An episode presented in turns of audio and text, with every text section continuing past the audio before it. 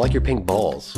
Oh, you're talking about my little pigtail buns on on the top of my head. I Do do you that consider the green bandana with the pink balls as a fashion statement or some kind of no sometimes i do and then sometimes it's like I'm, I'm just a bunch of mixed colors i do that because i try to keep this expensive hair protected from the wind this time of year when you go work in the garden up at the front of the property? mm-hmm. I can look out the kitchen window and locate you sometimes Mm-hmm. because you're on the ground and there is produce grown up. So sometimes you're kind of underneath it and I can't hiding see in you. the gardens But when you wear your big pink balls on your hair, mm-hmm. it's an easier way to locate you. that was one of the things i always did at the learning garden when i was the director hmm and I would like go to my garden, the garden that was my little designated space that I had kind of developed, and I would like hide, find the like spot where the most stuff was grown, and that's where I would work. Yeah. Because then, most likely, if anybody came in, they would talk to other people, and I could just do my gardening stuff. And I always talked about hiding in the garden at the learning garden. Yeah, I don't know how often you hide around here, but the way that your gardens are located and spaced around the property I'm not hiding around here. is that I look out this window by the chicken coop for the garden that's in the backyard. Mhm. She's not there. I look out the front window. She's not there. Maybe she's over at the other one, which you're getting back into production. Yeah, a little bit. And if I really need to talk to you, Yeah. I got to go for a walk, which I don't mind. my mom always says we need a cowbell. My dad and I need a cowbell. That's funny. like a locator. Is it braggadocious to talk about all the new listeners that have come along recently? I want to welcome them. I do too. want to say I'm so glad that you've begun joining us at the dinner table. We're glad to have you. We love new guests Yeah. at the dinner table. I think it was the AIP series that began back in 4.21 Mhm. that attracted a bunch of people because I think a lot of folks are going through that, hearing that phrase, and it may apply to them and enjoyed kind of the journey of it all. You know, it's spring and it's that time of year too when people are just a little bit more interested in the topics I tend to be bringing up. You know, it's like we're growing and fresh mm-hmm. vegetables. And I also think that after we finally come out of the like coma of the pandemic, people are just feeling good and better about things. And the conversations that we're talking about are lending to that. And so I think that it's a draw. I think that people are interested in what we have to say at the dinner table. And I'm glad that they're here. If you listen for weeks in a row, then you kind of pick up on everything. Mhm. But just for those new listeners, my name is Joe. Your name is Aislynn. We live on 10 acres in Taft, Texas. Mhm. You regenerative farm out here. Yep. We've got chickens. We've recently got rabbits. We recently got a couple of sheep. We live here with your folks who got their own stable of fun animals. A couple of longhorn steer. Some ducks recently decided to live with us. Yes. Pot-bellied pigs. We've got a whole thing going on out here. If you listen to any episode, you're likely to hear us talk about the food that comes out of our kitchen and onto our dinner table. hmm Recently, it's been about your AIP diet and how we're adjusting things in the kitchen to accommodate that. I think it's important. This is one of the things that I've wanted to talk about more, a little bit more with letting people know that the podcast, we're reaching midlife. Parents passing, Kids in college. kids in college, kids graduating college, making the next big step. Like, what are we going to do now? Where are we going now? Mhm. And so I think that's an important part because this is our fourth season of the podcast. And over the four years that we've been doing the podcast, you've heard us going from four teenagers at the dinner table to three, two, one. Now it's mostly Let's just. get rid of her and we're going to blast off. Another little piece of the Dinner Table Talks puzzle is that the title of each episode is drawn from a sentence that one of us says that we don't even know right now what it's going to be.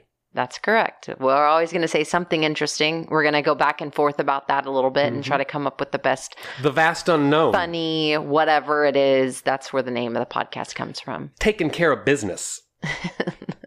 You're trying to get something interesting in there this I might time? do that the whole episode.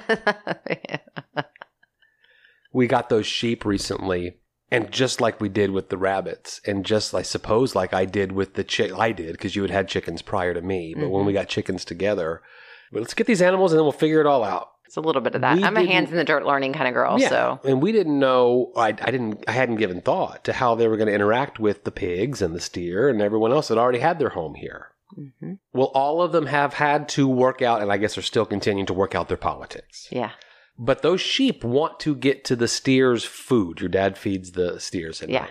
Yeah. And the steers ain't going to have anything to do with that. No. And the steers are bigger and they're going to win the fight. They basically herd the sheep Yeah. and chase them off, So try to hook them with their horns. Yeah, yeah. Your mom or your dad, I can't remember, said that they watched one of the steer pick up one of the sheep Oh, with their horn Yeah. and scoot it like way, way far away. Oh, yeah, So all of a sudden, one of the sheep was limping. Yeah. Uh And huh. I guess we're thinking, well, crap, they got into a fight with the steer. They got into a got fight with one another. They got somehow. into a. yeah. What are we gonna do? hmm And then your mom noticed that it was particularly bad Yeah. a couple mornings ago. So in our little coffee talk morning Mhm. thing, we started just having a discussion about like what could it be besides just like a hurt leg? Like what what could it be? An infected sore. Yeah. And I had kind of looked when we had noticed it before. I'd kind of just went over to him and just kind of looked at his leg and I didn't notice like a cut. Because if I see Right. an animal limping or something like that, I'll go out and just kind of check on them and like look at what's going on and make sure it's not like an open wound of Sure. some kind. We that. had an open wound on old man. He was walking around and he kind of let me pick him up, which was weird. His foot was actually bleeding. And so you grabbed him up and we put some hydrogen peroxide on it. So if we see an open wound, we want to like deal with that immediately. But Tip for new listeners. Right. Old man is one of our three roosters. yes. He is an old man. He's an old man. he's a very healthy, fluffy old man, though. I'm so happy that he's so much healthier than he was when we got him. One of the benefits of the sheep is that we don't have to feed them or give them supplemental grains, but we keep a can Yeah. of them around. Helps to warm them Helps to warm them. yeah. Helps to tempt them over Yeah. to one area. Yeah. And they saw me walking around that area, and they come a running. Yep. Well, one of them came a limping. And I have a lead and a halter that Mm-hmm. I actually can lead and halter. I've done that with these sheep before. So I thought, well, we'll just pull him out to the front and we'll, you know, look around. And one of the conversations that we'd had was that it could be a thorn because because we have mesquite trees in the back back Yeah. there. They put their their hooves up through the fence to get attention. You know, like a dog will kind of swat at you whenever it like your wants your attention, attention. yeah. My dog definitely does. Well, that's I mean the, the sheep do the same thing through the fence. They kind of swat at you. Yeah. So I have them by the front hoof. And I'm digging around, pulling dirt, mud out of there. Yeah. And you say, yep, there it is. And up into the hoof Yeah. on one side. Yeah, I kind of wiggled it around. I noticed there was a little bit of the clay gets all packed inside Yeah. of there, and I just kind of dug it out, and I could feel it, and it was huge. It was a big old thorn. It was a bit like a tack almost, and I just pulled it right out. And immediately the sheep was like, "Thanks, man. So could you give us some of that food while we're here? You and know, like one or two days later, that sheep's not no- limping not even at all. limping at all. So things like that, you just have to keep an eye on them every day. Like go out and look at them. Everybody's just kind of watching them. The ducks have been hanging out in my in the backyard. Like every day, Yeah. they're in the backyard now. And they sneak up on me. okay, then we've got the rabbit situation going on. So, for those of you that are just now getting into the podcast, we've got four rabbits. We've got one buck, which is a male, and three does, which are females. And they should all be starting to come into their sexual maturity age. Yeah. We're not breeding them yet, and we've got them all separated out because we knew that they'd start to transition. Each rabbit has its own Right. separate hutch. Exactly. But I've noticed lately that when I open it up, because I open it up several times a day usually and go in and throw in them, like when I'm harvesting cabbages, I take all the outside leaves off the cabbage or broccoli or cauliflower or whatever. They like those the best. And I give that stuff to the rabbits. I Mm-hmm. Carrot also- tops that I cut in the kitchen. Exactly. So we give them greens and stuff like that. I'd love to give them more than that, but right now this is what we're kind of working with. We're getting started with them. And when I have the thing lifted up, I noticed that the girl that's right next to the boy, Okay. they were sticking their heads over at each other, Aw. like reaching up to each other. And I was like, no, no, no, no, thank you. None of that. None of that. And y'all, y'all keep to your separate pens. So clearly there's a little bit of like hormonal sniffing around Right. happening down on that end. When the heat goes above a certain temperature, they become infertile. So as we get into spring and into the summer, it was 90 degrees today Yeah. in late March. Yeah. We've decided to just wait until it gets cooler again to begin breeding. And that literally means picking the female that we want to see if we can get pregnant, Uh-huh. putting it into the male's hutch, Yep. turning on a record, turning our backs to them to give them a little privacy. And once they do their deal, we take the female, put her back in her own hutch. I hope it's that easy, by the way. We'll see. I hope it's literally Hey, that easy. all my life, I've been doing it like rabbits. yeah.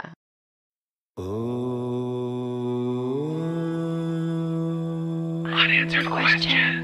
Okay, so clearly, this episode, there's a little bit of making sure that we are letting all of our new listeners know a little bit of the little details that are happening in the podcast. The fun. So, in episode two, literally the second episode, I realized that I was going to be saying a lot of stuff that Joe was going to be like, well, kind of, what's your proof? You know, that kind of thing. Or, or I was going to be saying stuff and I'm not certain that I even know what I'm talking about. Mm-hmm. Just that I was going to say a lot of things and I was always going to be right. But at the hmm. same time, I was going to need to do, somebody was going to need to do some research. Right. So I came up with this idea of let's do unanswered questions. Yes, if you go back to the first few episodes, you'll hear the evolution of the music that leads into unanswered questions, the evolution of the gong. It's a mm-hmm. lot of fun. So if you hear the gong in the podcast, then you'll know that what we've decided is there's an unanswered question there. That we'll Sometimes we'll week. say there's an unanswered question here. But if we don't, even still, if you hear a gong, know that next week we have something we want to add to that. So why don't we give them an example? After we get done with the podcast, I'm going to go into the kitchen and make creamy one pot Tuscan chicken pasta. I wonder if that turned out well. Last week, Joe was talking about his rib, Yeah, I injured it on the stupid rabbit cage. trying to keep him from being Randy. and I got all spiritual and metaphysical and started talking about how your body is a communication tool from the spirit. Your oneness, your light altar inside of you is embodied by the temple of your physical body. And that if your physical body is alerting you with some kind of pain or disease, that it is telling you that there's something else in your mind or in your karma or in your thought processes. There's some kind of error occurring in your spirit. So you guys heard Joe ask me, well, well, diagnose me. What, what is it? What's spiritually am I having a freak out with or whatever? I don't know what you said exactly, but And that's, what I heard. That's where we put the gong. So we put the gong in there. But that night, I thought, you know, I should go and pick up a book. I've had a book and I've read, and this was probably 15 years ago that I was really starting to read and look into this. And the reason I first looked into it is because I actually was diagnosed with a terminal brain tumor on the brain stem, like basically where my spine and my brain meet, that I had a terminal tumor there. And of course, that was a whole thing, right? That clearly it wasn't terminal. I'm fine. I did not have a brain tumor. Uh, but In the words of Arnold Schwarzenegger, it's not the tumor. so back then, I got into this mantra of like expecting miracles. And honestly, I think I had a miracle occur. I don't have a brain tumor, and I was diagnosed with a brain tumor.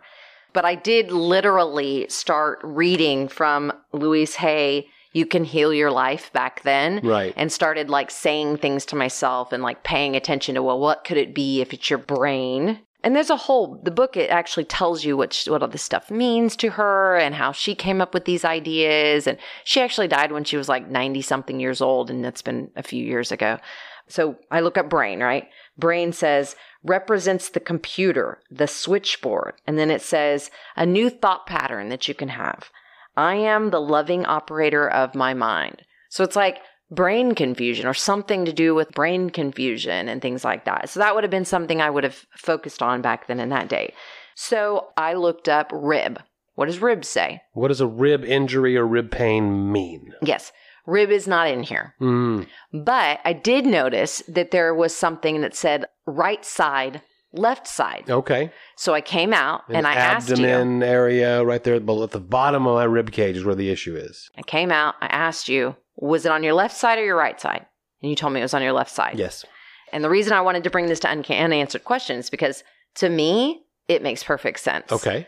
If you're having an issue on your left side of your body, like any kind of issue, like maybe it's your, like maybe you would have an issue with your ankle, but it's always your left ankle. Okay. I have a lawnmower accident on my left side, on my left leg. Right. So left is going to be, you know, a thing for me as well. There's things that have happened on the left side of my body, right?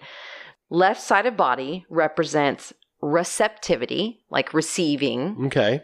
taking in, Mhm. receiving, feminine energy. If you think about Oh. receiving, feminine energy, feminine receive, okay? And mother. Okay. And then it says, new thought pattern. My feminine energy is beautifully balanced. I can receive. I can I can work things out with my relationship with women and the feminine and my mother. Mm, That's this is an interesting thing. it is. Interesting too. You made a quick little comment about another thing that you had had happen uh, because you said you didn't when things happen. You it doesn't happen very often, but when they do, it's really hard. You know, Right. it's this thing. And you talked about that you had a, le- a thing on your left side. You had this like uh, yeah, I, tumor. I talked You about had a, a thing tumor. that I wasn't going to talk about, but yes, I had, had a, a I had a tumor. tumor. on your left side. Yes. So receptivity, feminine energy, mother. And that makes perfect sense to me. And so I thought that that would be a fun thing to bring back to the unanswered questions. You know, it's totally out there, but if you're trying to think about all the different things, mind, body, spirit, that you can do to face up to kind of things that you're having, challenges you're having in life, I did the same thing when I was dealing with all of the beginning stages of the leaky gut stuff. And it was like, okay, well, if I'm going to do body stuff by like taking care of my diet, and if I'm going to do mind stuff by like going to the therapist and taking care of all of these other things, well, maybe I need to look into this as well. And so I looked up stomach back when I was first trying to get into it to say, okay, well, what would stomach be? It says holds nourishment, digests ideas. That's interesting. I digest life with ease. And then it says stomach problems, dread, fear of the new, inability to assimilate the new.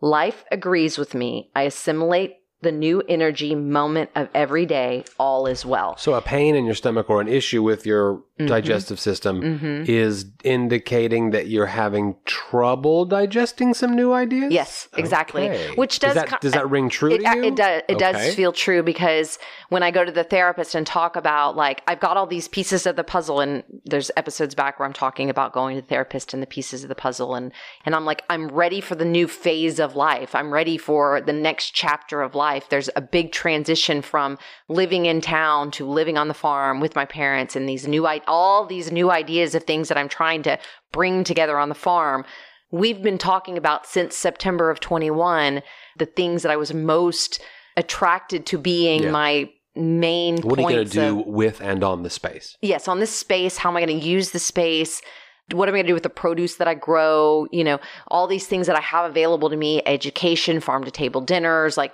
what are you going to do? And there was there's there was a lot of that going on in kind of the closing of 2022 for me. Like what am i going to do with where i'm going now in this phase of my life? So i think that that's certainly a thing. I think that i am one of those people that is very quick to want to have new ideas, but I also don't like transition that much. Oh, don't don't don't pop a new idea on me real quick. I got to think about it. Like Mm. I used to always tell my kids, the first answer is always no. But let me train you to like let me say no. Yep. Walk away, Yep. let me have time to process what's happening. Yeah. Then I'll think about it and then I can work out a plan or whatever. I was having a one-on-one talk with your parents. You weren't there this morning, and they identified that exact trait about you. mm-hmm. What I added to it was that if it's your idea, you're less nervous about it. It's other people's ideas that get you maybe into that. I need some process time, Yeah, yeah. which I guess isn't abnormal. So speak on yours a little bit. What do you think about that idea of like receptivity, mother, feminine? Oh, I think I'm going to fight with my mom, and I think that she's left us three months ago. Hmm. Yeah. So that does the idea that, does- this happened a week and a half ago Yeah. really makes a lot of sense. Yeah. Uh huh. For reasons I don't want to get into. Right. Can you receive criticism? Can you receive a new phase of life?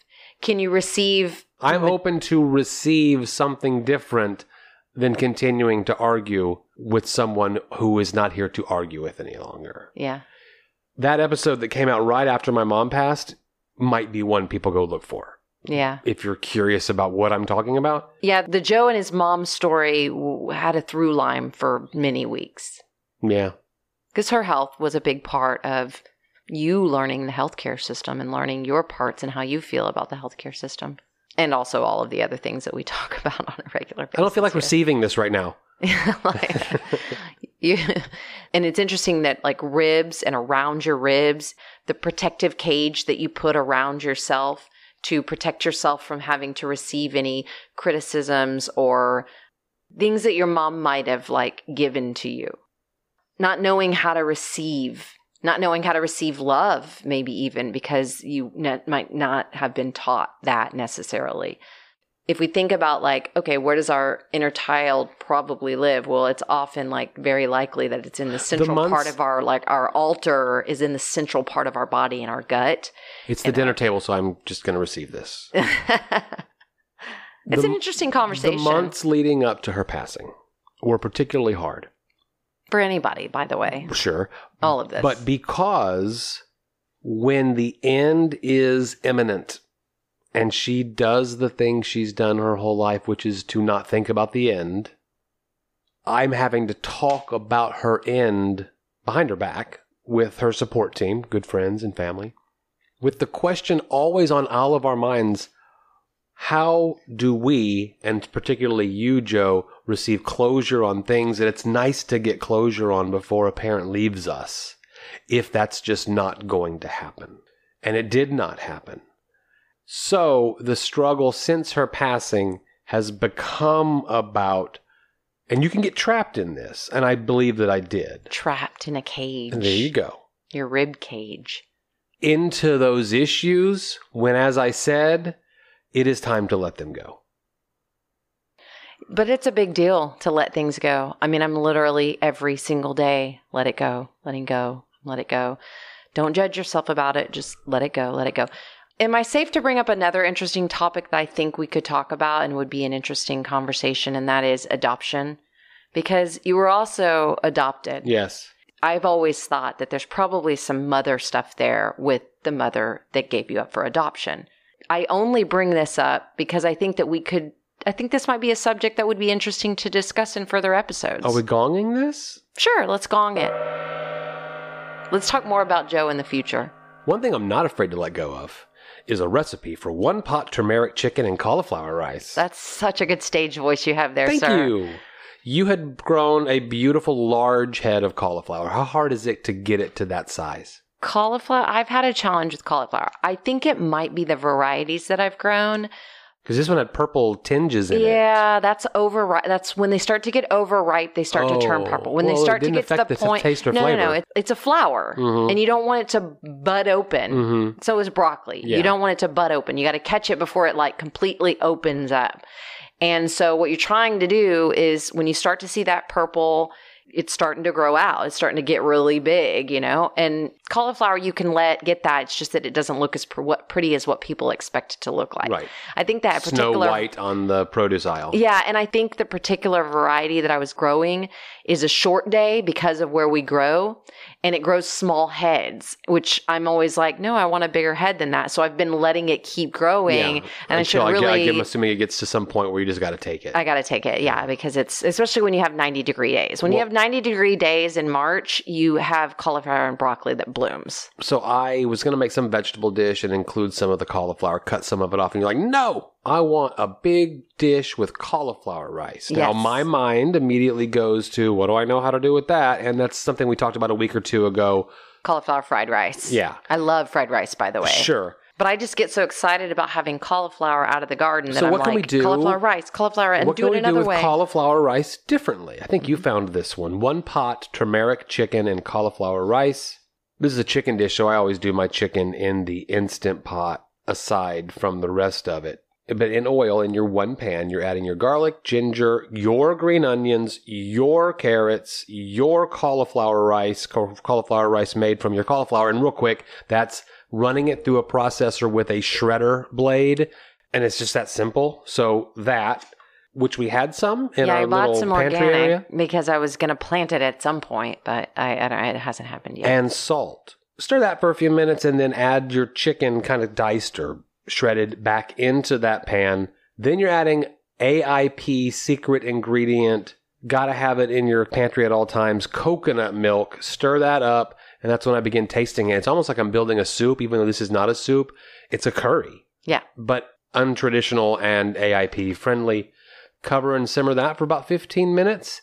Add a little cilantro.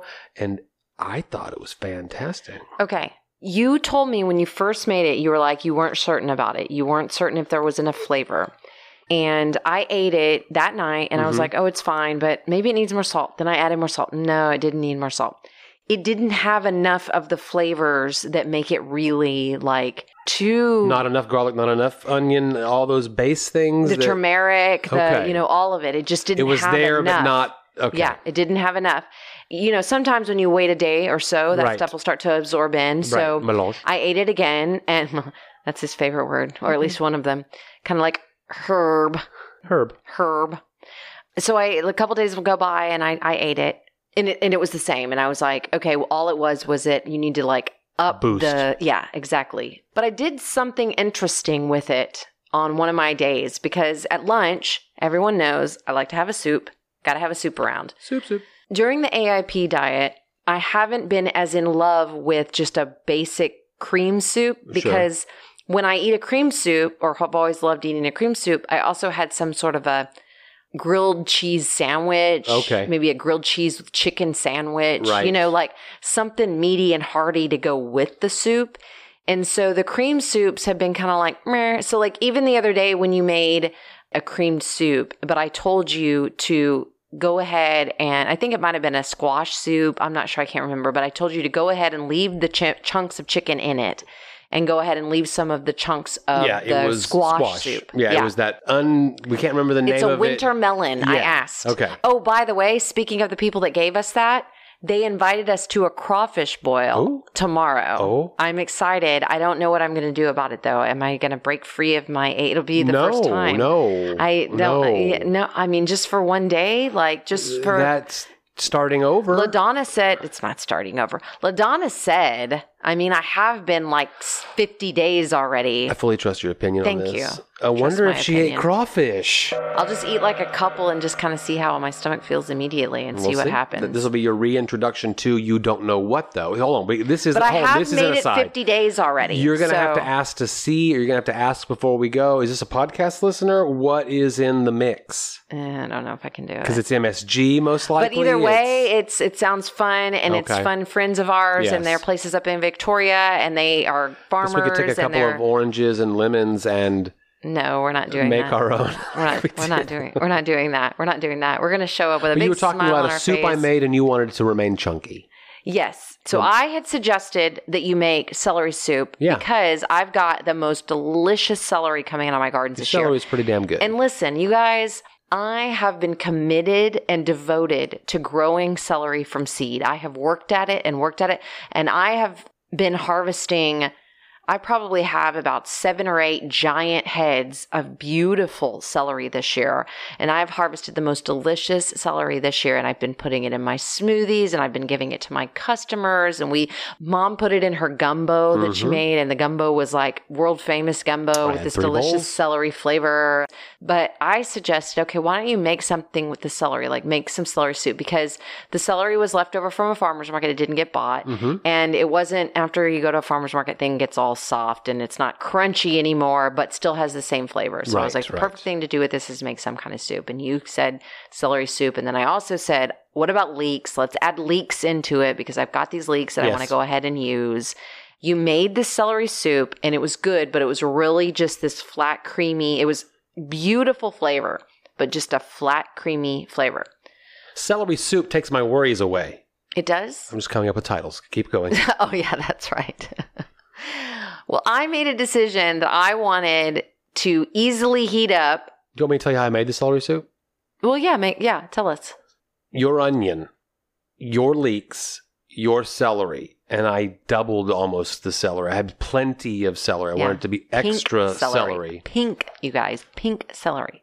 You're going to saute that in your oil for about 10 minutes, and you're going to add your garlic and do you, what you do with garlic, which is constantly stir so it doesn't get burnt until that garlic flavor is just hitting you right in the face. Then you're going to add the chicken stock. We make our own from the bones of whole chickens that we when we make a chicken dish, and some salt. You're going to boil it, reduce it, simmer it, covered for another 20 minutes. After you remove it from the heat, you're going to use AIP secret ingredient Coconut milk. and use your immersion blender to blend the soup. I was not happy with the blend, so then I transferred it over to the Vitamix to get it Mhm. super smooth. Yeah. Taste, taste, taste. Soup, soup. I love building a soup. I think that if you're making that kind of cream pureed soup, you have to use the Vitamix for that. That's just really the only way to go about Mm-hmm. Right. doing it. And I was at home alone when I made it, and I was I don't think she wants chunks in this one. No, no, no, no. Right. And especially because celery has strings in it, you know, stuff Sure. like that. Yeah. And well, you've yeah, cooked the hell out of it, but yes, you're right. yeah, so no, we definitely needed to be all the way zipped. So I got the idea to take the one pot turmeric chicken cauliflower rice curry, whatever, and put it in the soup in the pan and stir it in and With make. the celery soup? Yes. I haven't heard this story. it was freaking great. Wow. I ate a whole big old bowl of it. you made a whole new thing. I did, and it was really, really good. So that was kind of a fun little adventure that I had on my own. I'm I'm having lots of fun little adventures at Mhm. home during the lunch hour, especially when you make meat for me. You made pork medallions the other day, and I hadn't even eaten any of them yet. You just Right. cooked them for me. You cooked several different things, so I'd have. So what I've been like, doing is just having stuff and sticking Yeah. it in the fridge. Yeah. Last night, when you came in to make burgers for us, you made tzatziki. I suggested make tzatziki. So I took the tzatziki and I put it on the pork medallion with some lettuce from my gardens, some spinach and kale, and then fermented radishes that I've been eating a lot of. My mom is making me fermented things. She'll use cabbage, beet, radish, turnips, you know, lots of different kinds of winter vegetables. Mhm. Carrots, you know, can all be used for fermenting. And so it's a really good way to do these wraps. I'm really enjoying making them. Now, last night we had to come up with an interesting idea of something to eat. And I suggested we do burgers, but I can't do buns. So I said, oh, I'll just make a burger wrap. That was my new idea Right. and to have something a little bit interesting and different. And honestly, you know what gave me the idea of suggesting us do burgers? No. I'm harvesting the big onions, those big Oh, white yeah. onions right now. They're fantastic. Yeah, they were They're really good. What's the sweet. best fun thing to do with a big white onion? And you Make say, a I'm going to burger." slice it up and put it on a burger. That's how you eat your first onion out of the garden because Okay. you can fl- you can taste it, right? I suggested that we use that. You make some tzatziki, hmm you make burgers, sweet potato fries because I've got these amazing sweet potatoes that have been around and actually one of them was purple, so we had purple and orange sweet potato fries Yeah. last night. My daughter is in one act play rehearsals. That's her big thing at school. No she idea. is an actress at school in the theater program, and they do one act play every year. And since she's been there, their school has gone way into the state tournament. They're going to area now. They're going to area, which Mhm. is two steps away from state. This is where they got out last year. Right. They got out at area last year. So, So on the way we need to home- get past area this year. On the way home, I get a phone call often. What's for dinner? Uh, and if the answer is burgers and fries, she's eager and excited to come home. That's what I did last night. I used uh, our p- ground pork from our freezer from the pig that we recently talked about slaughtering. Yeah, the sweet potato fries are so simple. I use the mandolin to cut them into a french fry shape. You put them in the bowl with some oil, garlic powder, onion powder, salt. Toss, toss, toss, toss, toss. Parchment paper on your baking sheet. Spread them out so that they got space between them and they're all in one layer. That means I needed two baking sheets. Stick them in a 400 oven. 25 or so minutes, but you're really at the end checking. And some of them are going to burn and some of them aren't going to be quite done. And that's just the way that it works. But you, after you do it a couple of times, you get to a point where there's a few that you have to throw away because they're overcooked, but the rest of them work just fine. yep. The tzatziki couldn't have been more easy. You peel your cucumbers and mince them up, get them as small as you can. I just used a knife, but as small as you can. you used, yeah. And you're adding that to a pre-mixture of olive oil, lemon juice, garlic, coconut yogurt, and AIP secret weapon Coconut milk? Dill. I was I would use fresh dill, but that's not in season yet. So I Mm-hmm. Not quite. It is, but it, uh, it's just barely Not small enough there plants. to yeah. begin and I didn't want to like go all out. Sure, no that. worries. So I just used some dried dill that you had already dried for us, Mhm. and then fresh mint that you went out to the little kitchen garden and Yeah. cut right off of the plant. Yep. Mix it all up in a bowl. It's so simple. Yeah. It was, Was, it better today than yesterday? It was really good. I, I just remember it being really tasty. Uh, He brought it out to me with some plantain chips for me to taste, and he said, "What do you think?" And I, I, I was really actually very impressed with it. So when I made my burger wrap last night, you know, Mhm. coconut wrap on the bottom, some nice, beautiful iceberg lettuce because it's a hamburger, right? And then I put the burger pieces, you know, cut them in kind of like strips, Right. burger pieces. So then on top of that, I put the fermented radishes. Okay. Because, you know, you want that little pickly kind of flavor in Sure. there. We actually also had some hamburger dill pickles. I put a few of those that we had made here on the farm. I put Mhm. a few of those on top of it. Then I put the tzatziki and a bunch of the white onions, Yeah. all nice and chopped up inside there. How was it? It was excellent. I was really happy to have that little tasty bite of something. And it doesn't make you feel like you're not having the hamburger experience that everyone else is having. Right. I'm- I'm, not doing AIP as strictly as you, but because we are creating these AIP meals, I'm 95% there. But when I have a burger, I use mustard. So in pulling that mustard out yesterday, do, do you get I never even ugly thought about feelings about, No. me using one of the ingredients that's off of the list for you? No, because I've learned how to give myself the flavors with like Sure. the fermented radishes and the tzatziki. That's going to be your like creamy dressing for your wrap, your burger, whatever you're looking for, your mayonnaise, whatever. I don't use mayonnaise on a burger, I use mustard, but that kind of sour flavor that you like in a burger, that's what that was for. So, burger wraps with tzatziki sauce. Burger wraps made my night. They made my night. This title is going to be fantastic.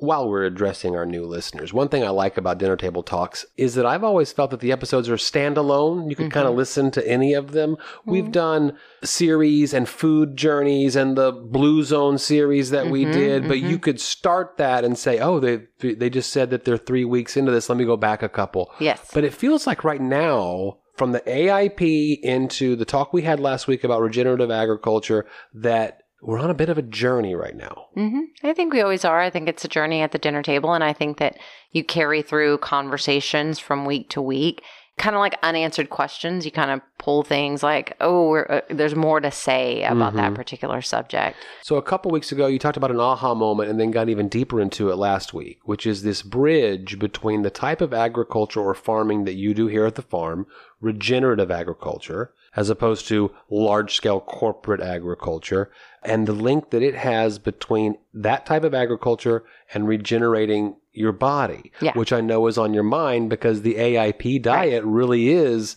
Yeah. kind of regenerating your body from the inside out. Yeah, it was definitely a revelation. It definitely gave me a sense of worth and value for how it's all coming together. You sent me a podcast today, Dr. Hyman's podcast, and he and one of the leaders in regenerative agriculture, Allen Williams, Dr. Hyman actually used the words, Well, I do regenerative medicine and you do regenerative farming to mm-hmm. the farmer. And I was like, Yeah, that's exactly what I was saying last week. So I think we'll post that Good. podcast on our, minimally our Facebook just because it is interesting how similar the end results of the conversations were, but how different the teaching and talking styles were.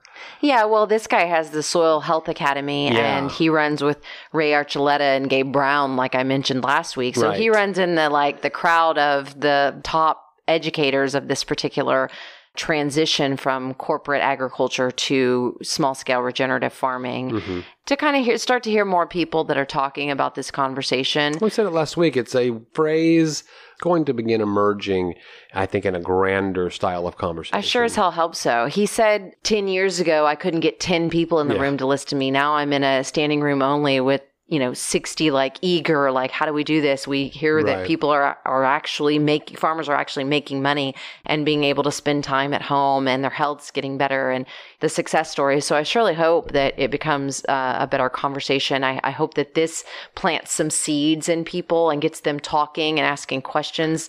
But last week, after we got done talking and we were trying to think of, you know, names of the podcast and ways that we're going to put up the intriguing photo words that are going to draw people into listening to the podcast on YouTube or whatever.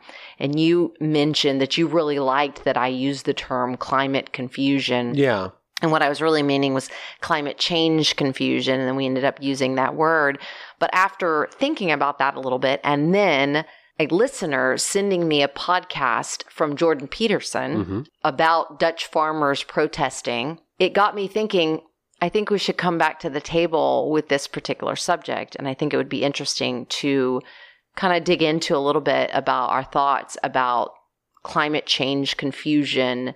Well, when you said that phrase last week, I just thought it perfectly encapsulated the idea that goes beyond a partisan politics conversation of this topic and into the idea that, in my opinion, an observant person can see that things are changing.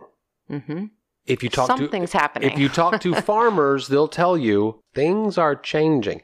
Now the ability to have a conversation about it becomes a little difficult because climate change is one of those buzzwords, catchwords, trigger words that for many, many, not all people, gets automatically put into this or that thought pattern based upon how it is talked about and how we do in America, like a partisan who situation. talks about this who believes in this which Yeah. is the reason why i said climate change confusion Correct. so because i'm out there talking about things all the time and i actually for a long time wouldn't talk about climate change or global warming because I felt like it was being used as a fake idea of virtue to try to get people to get on board for certain types of environmentalist type things.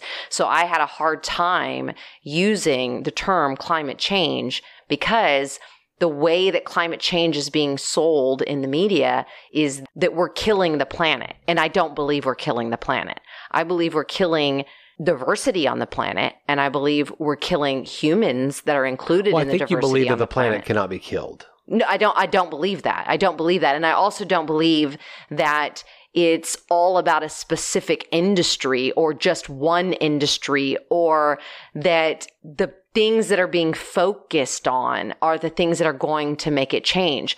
I also very much so disagree with the politics of what climate change policies are brought into effect Mm-hmm. because we use climate change to get people caring about the earth, the environment. Everyone cares about the earth. Everyone cares about the environment. Then there's the side of, well, if you care about the environment, and this is where I always say, don't label me. It's just Aislynn.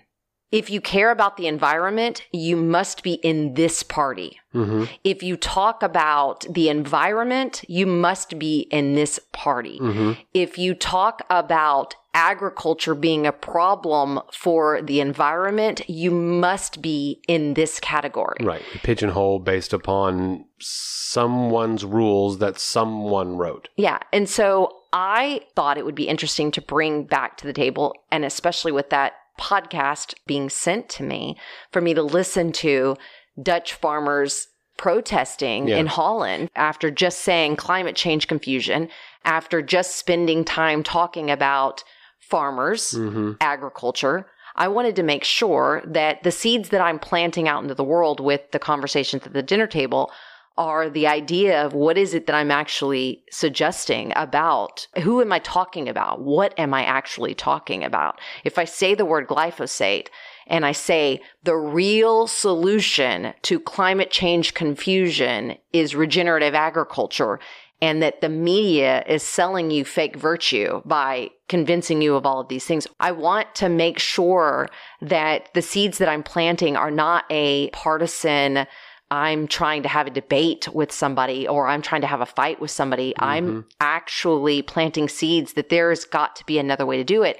And I used the words when we pushed the YouTube video out. I said, if the proponents of environmental awareness were seriously concerned about the climate crisis, as they call it, then they would be focused on the things that actually have the ability to make the change Right. but they're not. They're not focused on that. And I also want to make sure that people understand that what I'm talking about when I talk about agriculture is I'm talking about corporate agriculture.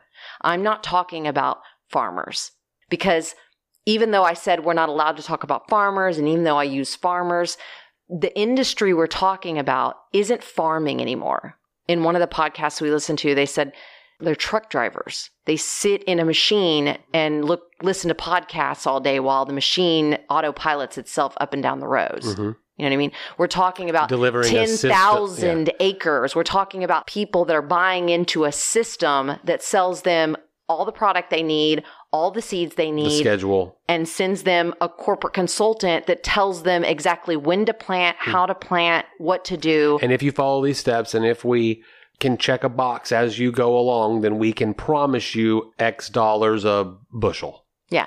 There's only like a million acres of the 80 million acres in the United States that are in farm production land that are in anything other than corporate agriculture owned by five companies. Yeah.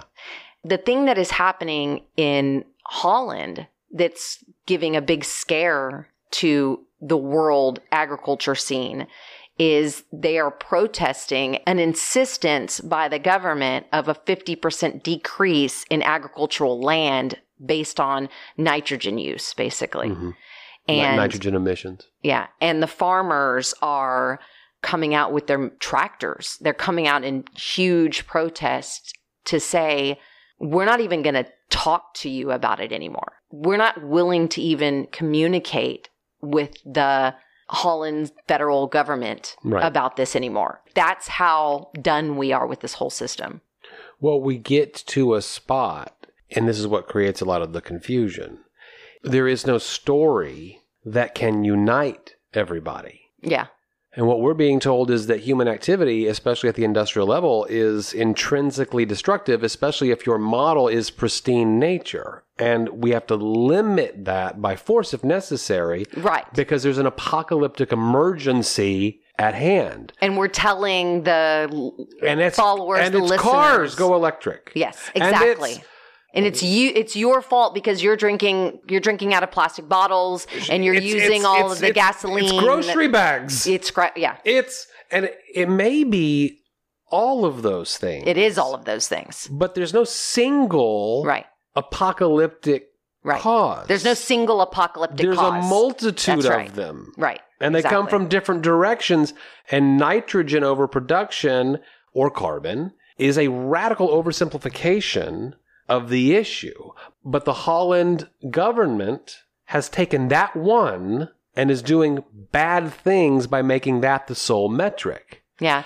And the farmers are like, nope. Well, and the interesting thing about it is, And is it's disrupting their doing, food chain. And they're saying, where is the power here? And the interesting thing that is different about what's happening in the United States and what's happening in Holland is that Holland is doing things that wouldn't be able to fly in the United States. They're doing like appropriating land kind of things. Yeah. Like you don't have a choice. You have to sell your land. take your land by force. yeah. because all of the radical nitrogen reducing policies that we have put into place, you're still not compliant. And the only though way to they've be been compliant, compliant. is to stop farming half of your land. Exactly. Right. And then there's certain companies that can buy that land, Mhm. right? And so it's a it's a control issue, right? There's a, definitely a control issue going on there. And in the United States, the thing that we can draw it back to, it's not they're not taking people's land away, but with this corporate agricultural system Mhm. that was started, geared, and built by the federal government to control supply and demand of food, And pricing structure. right? Economies of scale. How can we control all of the food? How can we control the pricing of the food? We're going to create a system that requires this exact type of setup and we're going to move more people towards that. Like the only way to do it is to buy into this system Mhm. to do it. Distribution is a part of that. When you're in a global distribution network, it's not like taking your cotton down to the cotton gin and just selling it directly to the gin. That doesn't even exist anymore. You're No. playing this, you're basically playing the stock market. Yeah, it's all futures commodities. And so it's a game that's owned by the federal government, and the mm-hmm. federal government gets to make the rules of how it works. How do they get everyone into it? Well, the big corporations can afford Salesmen and marketing and exactly all of the overhead. They can mm-hmm. afford all of the overhead in order to do it. So here we can help you. We can guarantee that you're going to get this much. And even if you have a loss, we have insurance to cover that. Well, sometimes you can't even buy the seeds unless you've purchased the insurance on it. Exactly, right? Mm-hmm. So then you get into a situation where the federal government says, okay, well, we are going to help you get into this. And this is a part that I learned a lot of while I was working in a non for profit agriculture type organization. I learned a lot about how they bring farmers in and get them into a federal loan situation by mm-hmm. offering them tractors and fencing and all of this stuff. And so now they get locked in to loans. They'll get locked into in order to make enough money to pay the loan back. I've got to then go get more land. And so they get deeper and deeper into debt. They don't see a way out, especially if they're already 70 years old. Right. They don't There's see a girl down the street doing this regenerative agriculture thing, but my God, I'm $3 million into what I've already committed to. Allen Williams talks about that he has plenty of evidence now of people that have he gives them the six principles of regenerative agriculture. He teaches them how to do it. And then after two years, they're surviving hurricanes when no one else's farms are surviving hurricanes. They're Mm-hmm. because they're actually building making, up the water retention that we talked about. Right. They're making money very quickly. Mm-hmm. Yeah. And so he's actually proving that you can turn large scale around because that's the thing. I'm not proving that you can turn large scale around. I'm just simply planting seeds that this works and that you actually create an environment you actually would want to work in and you actually can make money doing Yeah. it. And I want to encourage gardeners and farmers to participate on their own land because for me, the hope in all of this is is that we plant seeds of ideas in people that they'll start reconsidering things like food security Yeah. and our general health of our biodiversity on our planet, our biodiversity in our bodies. The nutrient density of your food, which all kinds of studies Yeah. have been done, Google it, that uh, it has decreased. The tomato that you're buying in the grocery store today is less nutrient dense than the tomato your mom or your grandmother bought in the grocery store or picked off of their plant. 10, 30, 40, 50 years ago. There's a television show that I got into for a little while. I don't know, 17, 18 years ago. It's on Discovery Channel, one of those kinds of things called How It's Made. Mhm. And they'd take you over the course of a 30 minute episode how something that you have in your home maybe is made. A guitar or a RV camper. And it's just interesting to go into the factory and how they make the strings and how the wood is pressed and dyed and cut into the shapes and why is it in those shapes and why is there a hole in your guitar that kind of thing i'd love it how things are made Mhm. how the sausage is made i think the marketing at the grocery store of a cow on a beautiful farm on your milk carton or the words the trigger words that they use on the packaging of the bag of oranges and the idea that every time we go to the produce section, there's such a wide variety of every color from all over the world that we have gotten so far away from how our food is made Mhm. that I think that's one of the seeds I really hope we're planting right now. Exactly. Is that when you go past a beautiful field of corn, what a beautiful field of corn. That's exactly what I believe that a beautiful field of corn should look like. It's what corn's looked like for my 20, 30 years that I've been alive, 40 years, however. But in reality, Mhm. there is nothing natural about how that corn is made. And you care about the bees because that's one of those virtue things that the environmentalists are all talking about. You want to save the bees, you want to stop the neonicotinoids. All right, so look at that field of corn and know that every single single kernel of corn has enough neonicotinoids to kill thousands of bees. Yeah. The other things that, of seeds that can be planted is let's think about our small farmers that are actually here at the farmers market. Yeah. Let's think about those that are trying to figure out how to do some of this stuff. I mentioned to you today that I had remembered when we were talking about the big five corporate agricultural businesses, Uh-huh. right?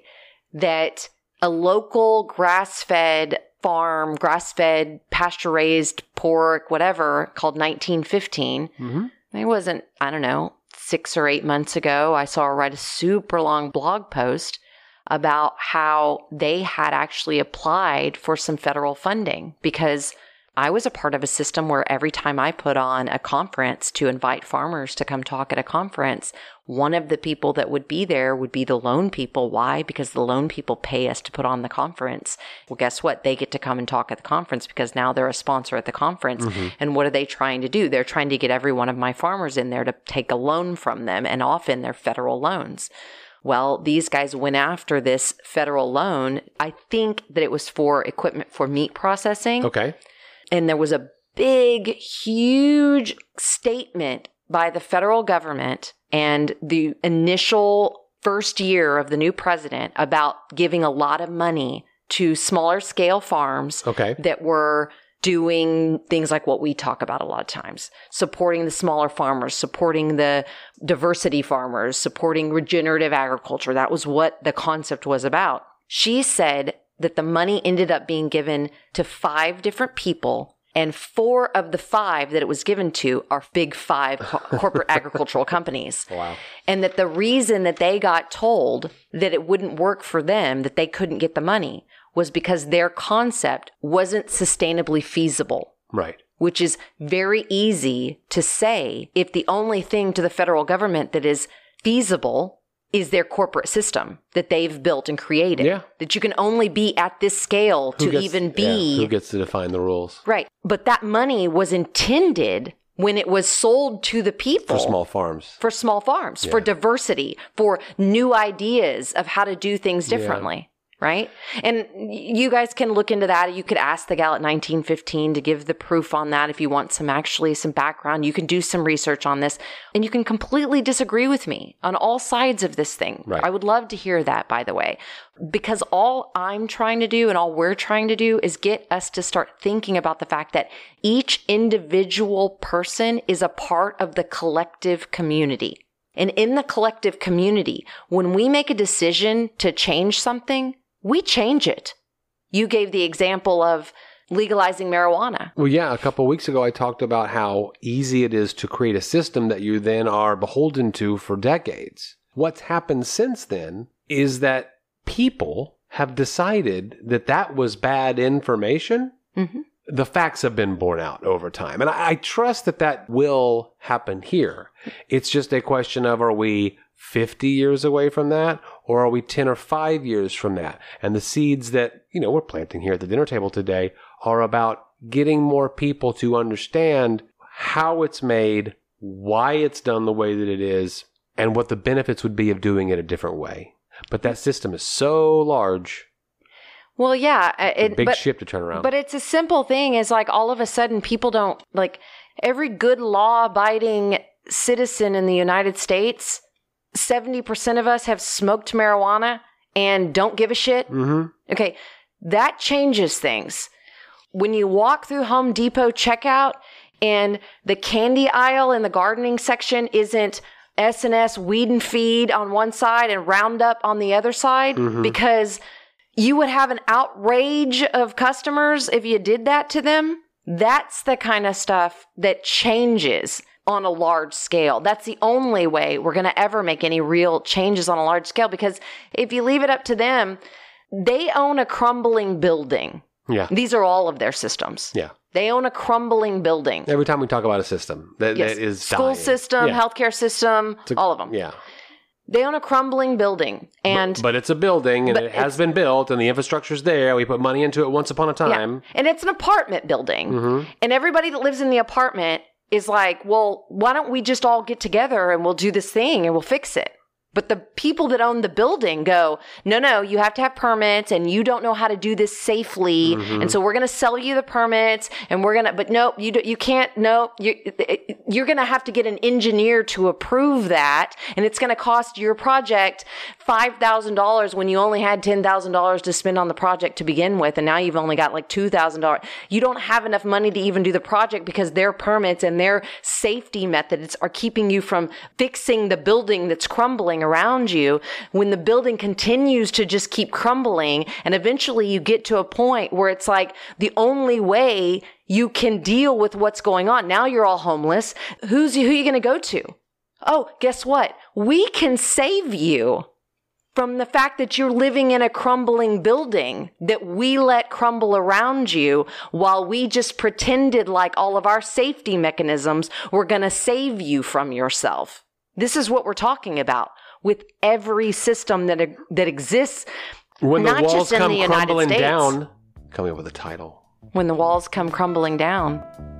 Well, hey, while we're in this intellectual vibe, why don't you kick over a question that we can deep dive into? Well, that music means that it's time for what we do at the end of every episode random question of the week. We've got a big box of random questions. We draw one randomly. We haven't seen it. So the way this one started was Joe and I brought our two kids, he had two, I had two, to the dinner table. And that's where the concept of the whole dinner table podcast started. Here we are, a family of six sitting at the dinner table talking. And one of the things Joe always did when he would pull a card out, especially when mm-hmm. the kids were little, we'd play games at the table. We did all Right. kind, but it was the place that we could all come together and talk. And so he had this box of cards and he would pull a card out and he would say, okay. And he would ask this question. We're at the dinner table. So join us as we ask a random question. What's the story behind your name? Oh, the thing I like to always tell people is that my brother's name is John. Okay. Like a family name, boy. Common John. name, sure. His name's John. My name's Aislynn. A I S L Y N N. I was destined to be this quirky little, crazy little outsider from the moment that I existed on the planet. And my parents named me Aislynn. Right. When I was a child, I was in the fifth grade and we moved to a new school. And when I, we went to the new school, you know, they ask your name and, and I said, my middle name is Elizabeth. My name is Aislynn Elizabeth. And I told the teacher, oh, I go by Beth. So then, of course, when I like got my first, I got a little bit in trouble because I was a kid that talked all the time, and I always got a little bit in trouble. The teacher called to talk to my mom about whatever my grades or my talking in class or whatever it was. Well, Beth this and Beth that. And my mom was like, "Who's Beth?" like, so there was definitely a time in my life where I didn't like my name. I got called Aslin. You still get that. I Well, laugh and laugh. Well, in, in in elementary school, when the Oh, kids are course, finding yeah, a name please, to pick on, of course. it was Aslin. And Right. I didn't want to be different. I was different, and my name was Aslin. Mhm. You know, but now I'm very, very, very pleased to have my name. My mom got my name out of a book called The Wolf and the Dove, Mhm. which you can call it like a Harlequin romance novel, like kind of a trashy romance novel, basically. It's uh, a story about a Dutch princess, I believe, and it was A I S L I N N. Okay. I believe the pronunciation, the original pronunciation was either Ashlyn or Island. Both of those would have been like a Gaelic pronunciation. Sure. But my mom changed it to L Y N N, so A I S L Y N N, and pronounced it Aislynn. And that's where my name came from. As I understand it, I was always going to be Joe. My dad's name was Joe, but he didn't want to share middle names because he did not want me to be Junior. So, first name comes from my dad's name, very common thing that guys do, I guess. hmm And my middle name came from a, a baby book. Mm. Just that simple. My middle name being Keane, K E A N E. And it was validated by two things because no one had ever heard that name before. hmm Keanu Reeves, hmm close. But then the band Keane, Mm. famously known for singing Somewhere Only We Go, like that. Something like that, Mhm. yeah. When you first told me your name, I thought your name was Joe King. Uh, Many people, K I N G, yes. I was like, "You've got to be kidding me!" the The literal Joker guy's name is Joe King. His That's name right. is Joe King, and you were like, "No, it's Joe Keane." Mm-hmm. And then everyone got to know you as Joe Keane because because your mom was Joe Mack and Joe Keane, and Yeah. everybody knew Joe Mack and Go- Joe Keane. When I'm around my family, my middle name is used, but when I'm in public and meet someone new, I don't use my middle name. yeah, It's all in a name. you're such a dork.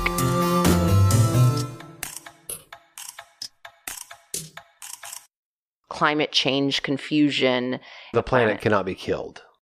Well, thank you so much for listening to another episode of Dinner Table Talks. We will be back next Monday with a fresh episode. In the meantime, Hit us up on social media, send us an email, DM us, whatever. We want to hear from you. and we hope that you're enjoying the episodes as much as we enjoy creating them for you.